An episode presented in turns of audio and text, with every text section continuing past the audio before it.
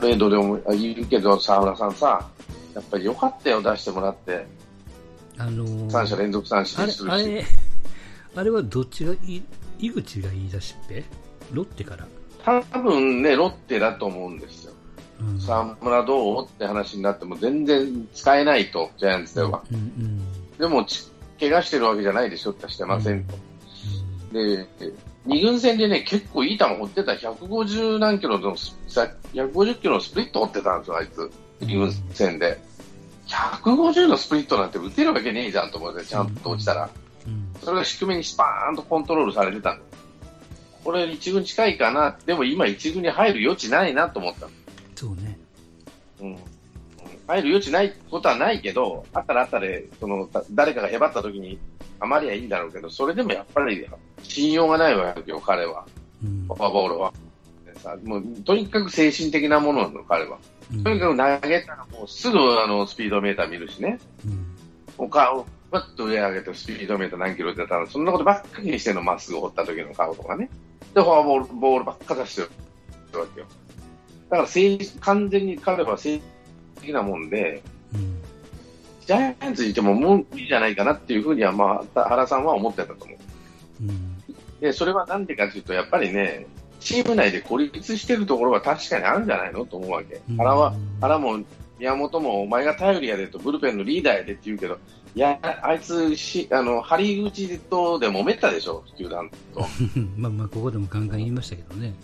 うん、それもあるし、やっぱりそういう、1億何千万もらっててあれかよっていうところもあるし、うん、まあ、それはしょうがないな、プロやでと。じゃあもう環境を変えるしか彼は方法ないんじゃないかな。となると、まあ、セリーグのチームは絶対ありえないから、パ・リーグだ。うん、で、パ・リーグから、ロッテからこういう、ロッテ、絶対水面下でどっかのパ・リーグのチームに打診してたんかもしれないじゃないですか。どうすか、どうすか。で、誰くれるみたいな話になって、まあ、ロッテはもう優勝争いしてるから、とにかくピッチャー欲しいと。中継ぎの。1枚でも欲しい。うん、家事情としてね。まあ、ジャイアンツとしても、ソフトバンクよりロッテに出てきてもらいたいなって思うがあるかもしれないから、援護射撃的なところはないとは言えないんじゃないのと。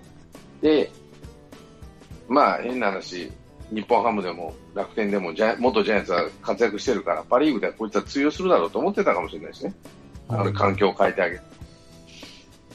なので、出してあげたというのはね、かもしれない。一般的に見て、えーと、巨人からトレードする、えーと、障害っていうのはドラフト1位っていう肩書きじゃないですか、うんうん、でもそれはもう太田大使、その辺でも崩れてるから、うん、太田大使、長野と、えー、内海もそうか、うん、まあ、ただ、長野、内海って実績を作った選手なんで、うんうんうん、まあまあ、あのもういいよっていう感じになるから、まあ、将来帰ってこいよっていうことを必ずこの2人で言われるから、2人も安安心してってわけで、ああ、しょうがねえなと思って出てったと思うんです、この2人ともね。ただに、沢村は声をかけても、あの、戻ってこいよとは言われない選手だから、多分。多分沢村は呼ばないと思う。安倍、安倍晋之助になった時に、内海は多分、どっかのタイミングでピッチ、2軍かもわからんけど、ピッチングコーチやると思うし、長野も絶対戻されると思う。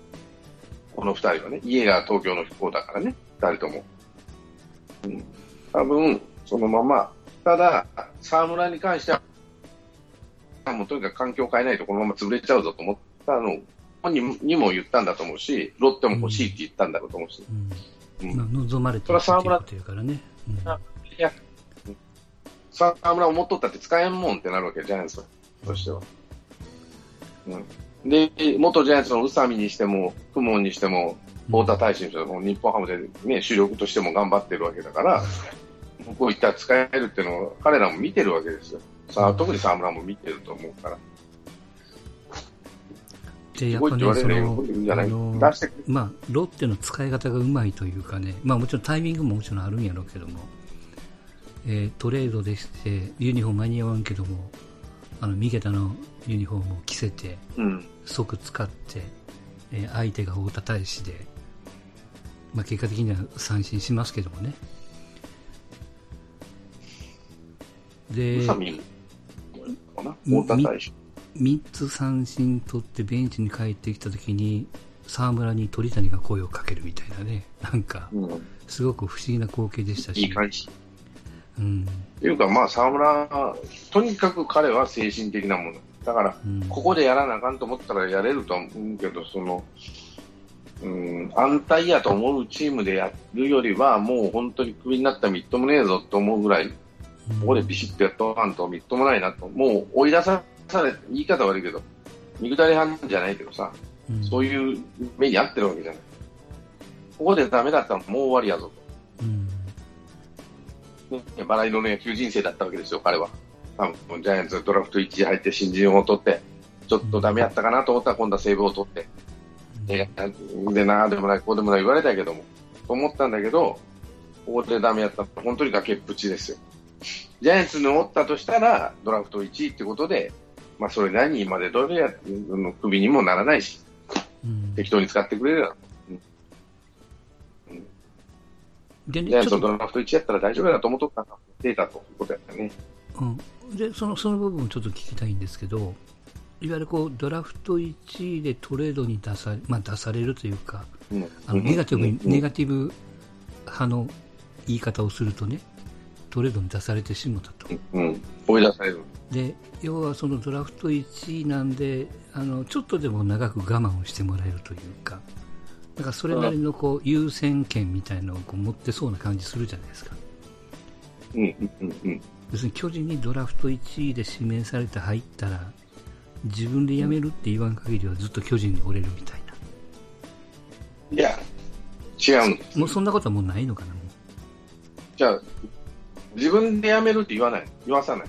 辞めろ。うんうん、よそにも出さん。うん、お前辞めるか。ちゃんとやるか。こっちや。塩塩漬けって。こっちにダメやったら辞めろ。うん、そう、辞めろ。よそには出さない。自由任引退です。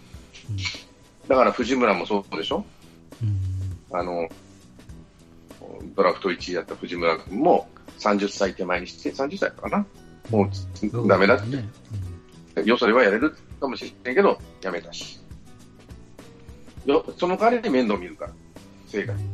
それが路頭に迷わさない、ドラフト1位なんや。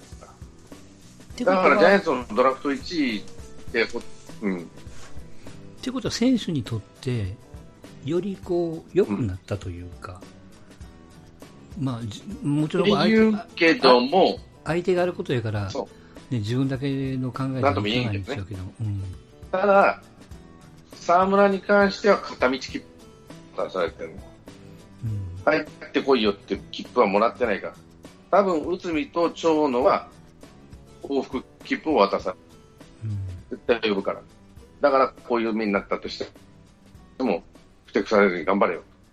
じゃというドラフト1位の切符なんです。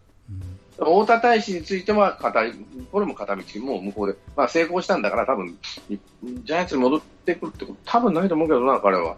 ただ、そういう選手じゃない、そういういつあの人材じゃないと思ってるかもしれない、将来、指導者になれるような、分かんないですけどね。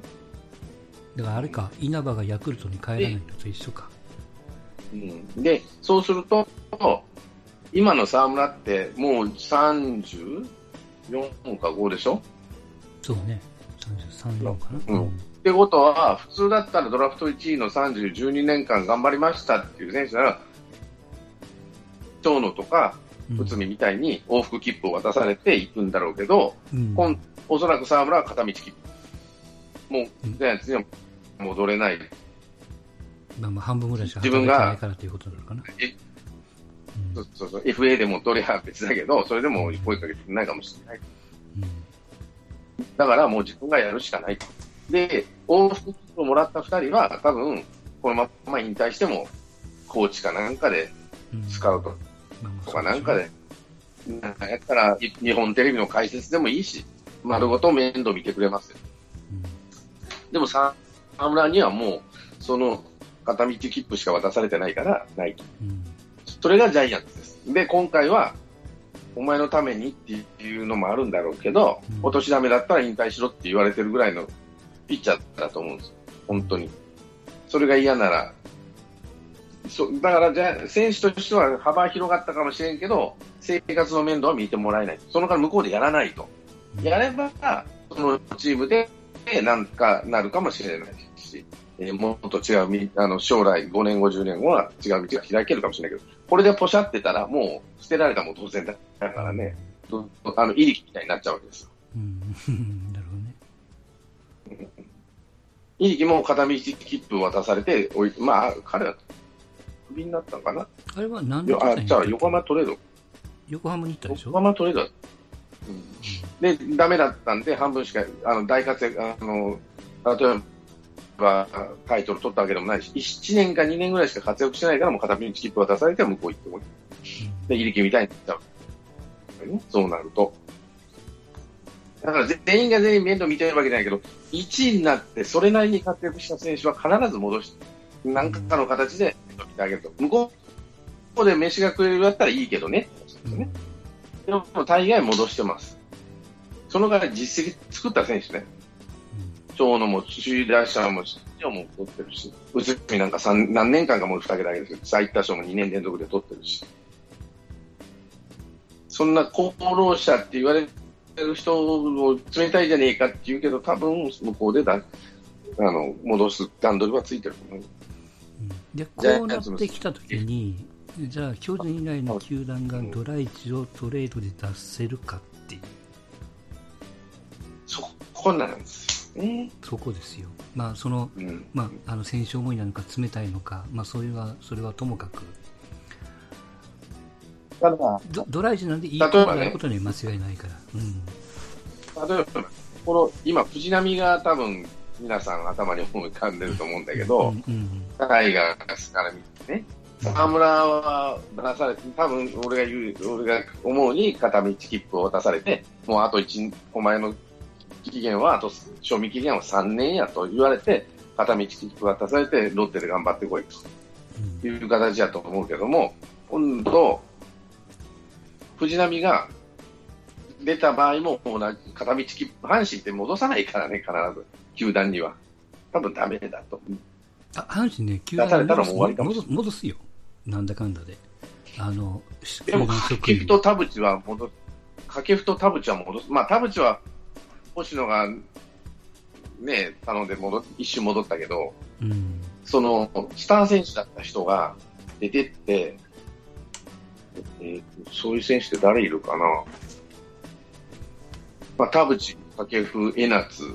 まあまあ、言うならば岡田もそうなわけじゃないですか、最初的に。うん。うん。うんあの、ま、ま、まゆみもそうやったね、確かね。うん。まあ、結果的にはまゆみはどこにも行けなかったけど。うん。で、まあまあ、まゆみは監督までさせてもらったからいいいいと思うし、岡田は多分、オリックスに、まあ、修行に行ってこいっていう形で出された感じだから、ある人は。まあ、戻ってきて、ただその監督で追い出されちゃったけど、次に行っちゃったけどさ。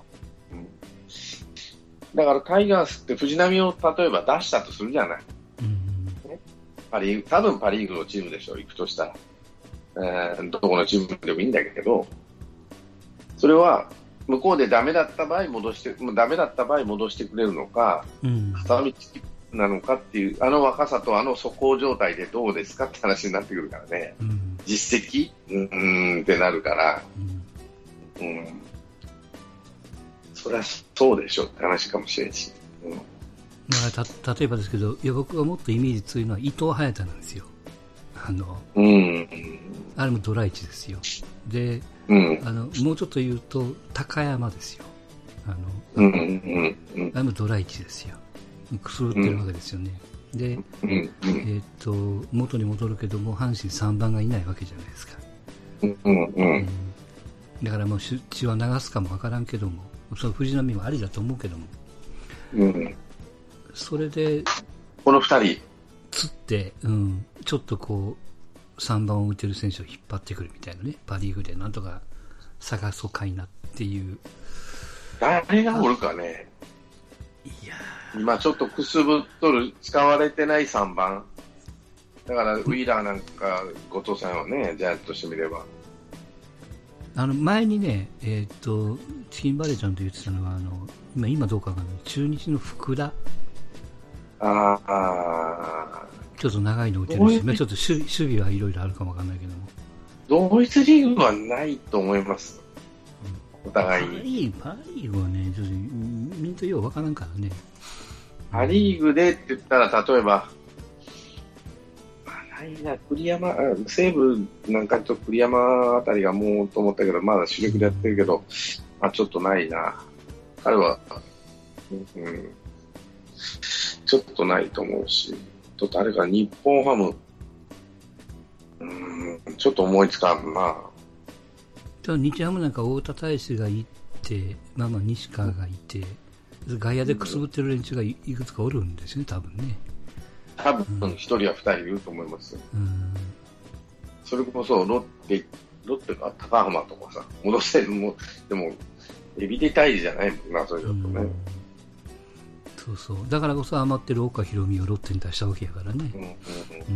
うん。うん。だからそういう、なんていうかな、その、使えないもん同士を入れ替えてどうにかならんかいなっていうトレードはちょこちょこあるんですけど、主力に据えようかいなっていうトレードを、やっぱこう、セ・リーグは特に、巨人以外はあんまり聞かないからね、今は。今年はね、うん、巨人もあんまり、その、たなんだろうな、高橋の時はそんなに上手じゃなかったからね、うん、やっぱり原さんがそのドラフト1位だろうが、もうこのプロテクトからバンバンと、えー、住谷と丸の時に外したじゃない。うん、でまあ、いろいろ言われたけど、そんなもん、まあ、多分そういうふうに、いろいろ本人含めてや、や、生かしたと思うんだけど、うん、で、やっぱりそれで聖域がなくなったわけなんですよ。ドラフト1位だろうが関係ないと。ダメなやつは、ダメなやつはトレード要員やと。どんなやつでも。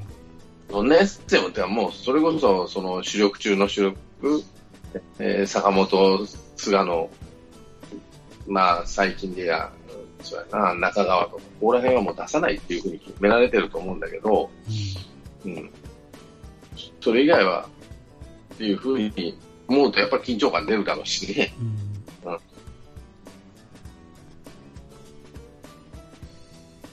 なかなかそこら辺のところは難しいと思います。ちょっとね、ネットで見たら、あの2005年以降、各チームのトレードの回数順番に上から並べると、一番は楽天なんですよ。うんうん。えっ、と、今年のトレードも入れてかな？あの、ウィーラーとその辺は多分入ってないと思いますけども。楽天が1番で40回、2番目が巨人の36回、3番目が日ハムの34回、4で、えー、同じく3位がオリックスの34回で5番目が d n a の30回と。うん、はいはい。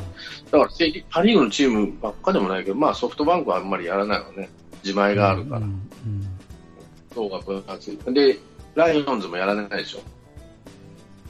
相手、お金がないから、ライオンズの場合は。うん。釣り合わないっていうのもあるんだろうし。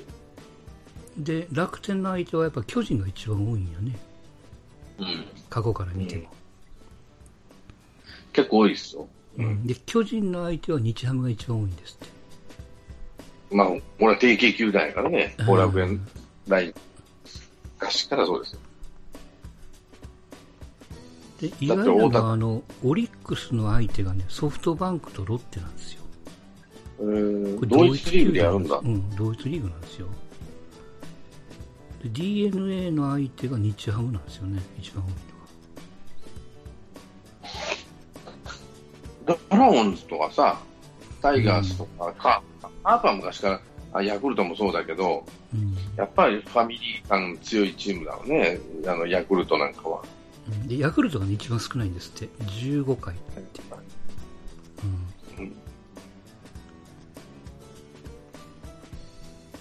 だからまあその、まあ、ただ、今はもう昔と違ってトレードってそんなにあの都落ち感ってあんまりないじゃないですか、なんかこう、考え方が変わったというか。まあ、一番は太田大使やろね、最近で、うんうん、都落ちじゃないぞっていうふうに見せたのは。うん、まあ、それは本人の努力もあるんやろうけどね、向こうで成功したっていう。まあ、そういう。人、そういう人努力やと思うし。でその後いたクモンとかさ、宇佐美がもうレギュラー、半分レギュラーキャッチャーやからさ、うん、こっちにおったら3人も4人も前におるわけやでさ、うん、それは出れんわなって話岸田以下やと思ったよ、多分。こっちにおったら。まあまあね。うん。それは売り出すわな。でももらったのが藤岡じゃねえって話やけど。いや、藤岡はもっとできると思ったけど、やっぱあかんねね。やっぱダメだよな。だから、変な話、うん、うん、まあ、これはもうと得したっていうかね、あの、本人のためのトレードだと思うよ。藤岡はまあ、やれりゃラッキー的なところあったかもしれんけど。うん、まあもちろんね、折ってもしょうがないしっていうところはあったんでしょうけどね。うん、もう、あんだけのバッティングセンスがあったら、もうちょっといいとこいけるけど、まあ大城、大城が入ったのが彼にとってはもう、締め切り残念な話かもしれんね。うん、同じようなタイプやったから、打てるキャッチャーっていうことで。だからまあ今シーズンに限って言うと、ちょっとあの話が中白になるかもわかんないですけども、巨人、セ・リーグに限って言うと、こんだけゲーム差が離れてると、うんうん、要するにセ・リーグ的には無理に動いてもしょうがない、うん、でこれがその、えっと、1桁ゲーム内、まあ、例えばその5ゲーム以内とか、うん、もうちょいで追いつけるみたいなところだと、多分積極的に動くかもわかんないですけどね。うん、うんもうもう目の前に10ゲームみたいな感じになっちゃうと。今、今日で9。うん、次のシーズン考えようかってことになるからね。まあ、若いピッチャーと井上あたり上げていくんじゃない？タイガースとしては。うん、あと西純也も上げるだろうし。うん。なんかいいって言ったかな。多分、今シーズンの後半中、9月、10月入ったら上げてくるかもしれないし。ドラゴンズ、あの、石川とかね、あれを使ってたじゃん。あの、うん、赤石が怪我してた時に。そうね。そういう感じで使うかもしれないし。今日も中日戦の、まあ、ちらちら見ながらやってたんだけど、うん、中日は硬い、あの、レギュラーガッチガチやもんね、内野は。4人とも。今はね、そうね。バッチリ決まっとるし、うん、で、平田がそれなりに当たってこや、もう一つレフトしかあるもん、もあるもんっても入ってるから、全部決まっちゃって、キャッチャー以外全部決まっちゃってんなと思って見てた、うん、隙間がないと思って、若い選手が入る隙間が。うん。これはつまんねえだろうな、若い選手はと思ったけどね。だから意外と、この、うんまあ、9月の後半からの消化ゲームシリーズだと、こう面白い顔ぶれが見えるかもわかんないですよね。うん、諦めと取るわけじゃなくて、来シーズンへの布石なわけですから。と思いますね。うん、で当然、その選手も整理をしないといけないし、選手の話した FA の件もあるし、うん、山田テストどうするのみたいなね、ことだとか。あ、そうあまだわかんないな。で、えーと、ドラフトもあるわけですからね。うん。うん。だからまあ、巨人以外のチームは基本的には来シーズンへのこの楽しみが意外とこう早くやってくるみたいなね、うん、ことなのかもわかんないですよ。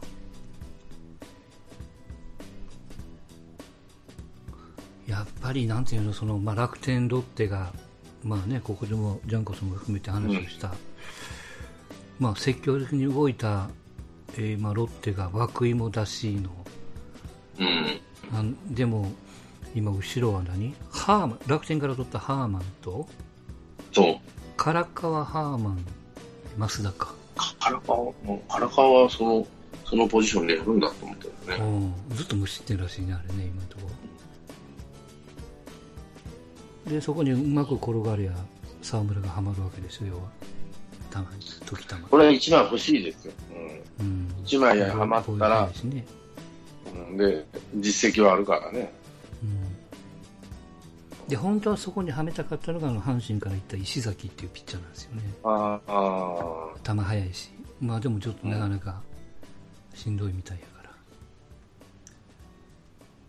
逆にこう増田のえー、増田が出てた時の抑え候補だった高野っていうピッチャーが阪神に来てますけど、うん、うん、あれもこうちょっといまいちで、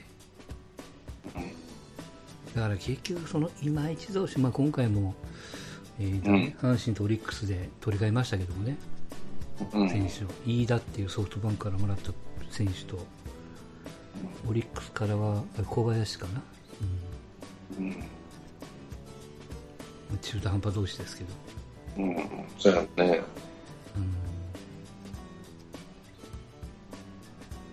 うん、まあ、やっぱね、怖がるのはわかるけども、そこはもうちょっとドライに行ってもいいかなっていう。まあ、だから、ちょっとこう、うん、まあ、よく言う、その、まあ、優しすぎる監督さんだとね、うん。聞いたこともできないだろうし、まあ、何をもって優しいかどうかを考えてるんでしょうけどね。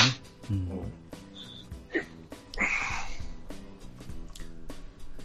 まあそんなソフトバンクもなんかやれ松田を外したとか落ち着かなどうだとかって話が出てるぐらいからね、今ね、うん、うん、当然シーズンをなんとかする以外にもそうやね。来年今度も考えないといけないし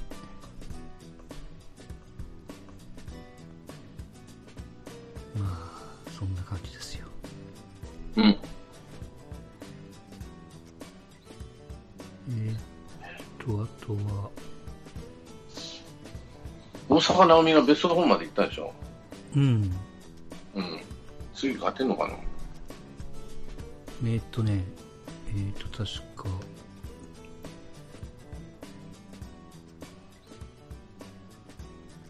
相手相手の国に、うん、セリーナ・ウィリアムス。セリーナがいるんだよね。セリーナと、うん、誰やったかな？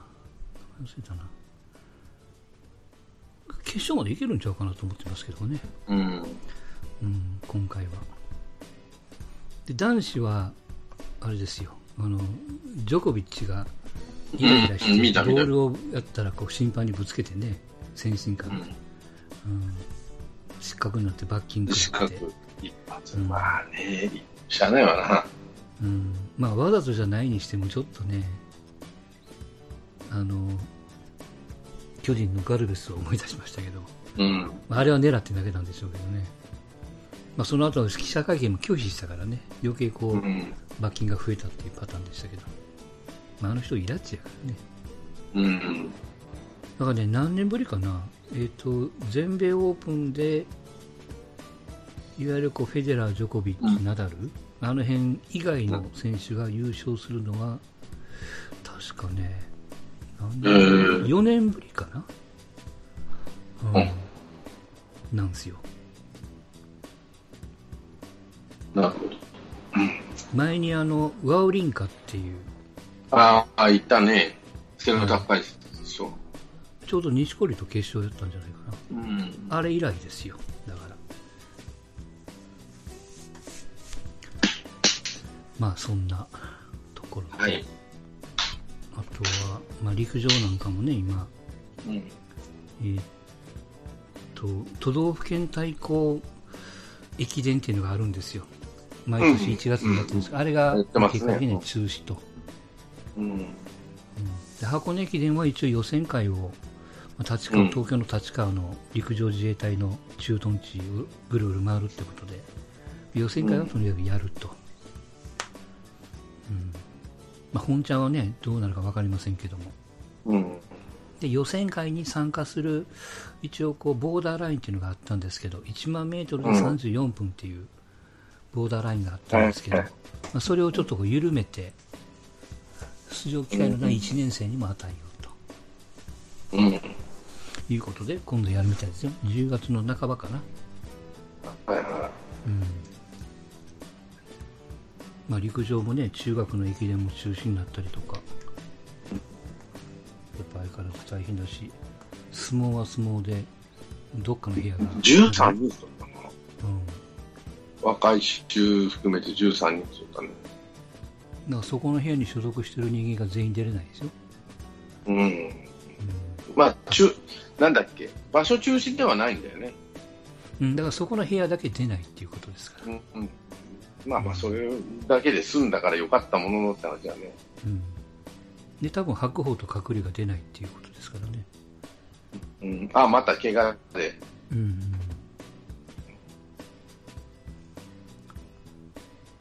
まあ、えー、それからプロ野球とサッカーも、まあ、上限5000人をもうちょっと緩和してくれと。え、もう決まったんでしょ、っていう意見書を出してるんですよね。18日に2万人まで引っ張ってもいいみたいな感じ、うん、あの場所にもよるけどねって話でしょ。うん。ただまあちょちょいちょい出てるんよね。あのそのプロ野球見に行きましたって人が感染しましたっていうのはちょこちょこ聞くけどね。あんまりでかいニュースにはなってないですけどだまあ出だした時にここでも何べんも言いましたけどどう対処するかっていう。球場球団が、まあ、ケツを拭く覚悟でね。そうじゃないと、やっぱりこうやってるんっていうところですから。うん、死ぬわけじゃないんだから、選手は、多分。ほとんど死なないと思うし、うん、症状も軽いと、だってプロ野球、スポーツ選手で症状が重たいって誰もあんまり聞かんなと思って、なってる人はいるかもしれない。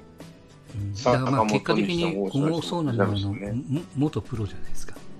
あの、うんね、ちょっと年齢が高い。とかね。そうそうそうそう、梨田とか。梨田さんとかね。うん。だから、そこら辺のところはもう年齢も年齢だしっていうところじゃない ?50 超えてるし、70超えてるし。うん。そうそう、だからこそ本格的になんていうの？ももしこう、うんと人数を増やして、何かがあった時の対応としてはこう、年齢制限をちょっと入れるとか、っていう形を取るかもわかんないですよ。若いのはともかく。と60以上はちょっと遠慮してくれ的な、うん、うん、あるいは60以上の人間だけあのフェイスなんとかをつけないといけないとか、うん、ダメとかね。うん。にするかもわかんないですね。うん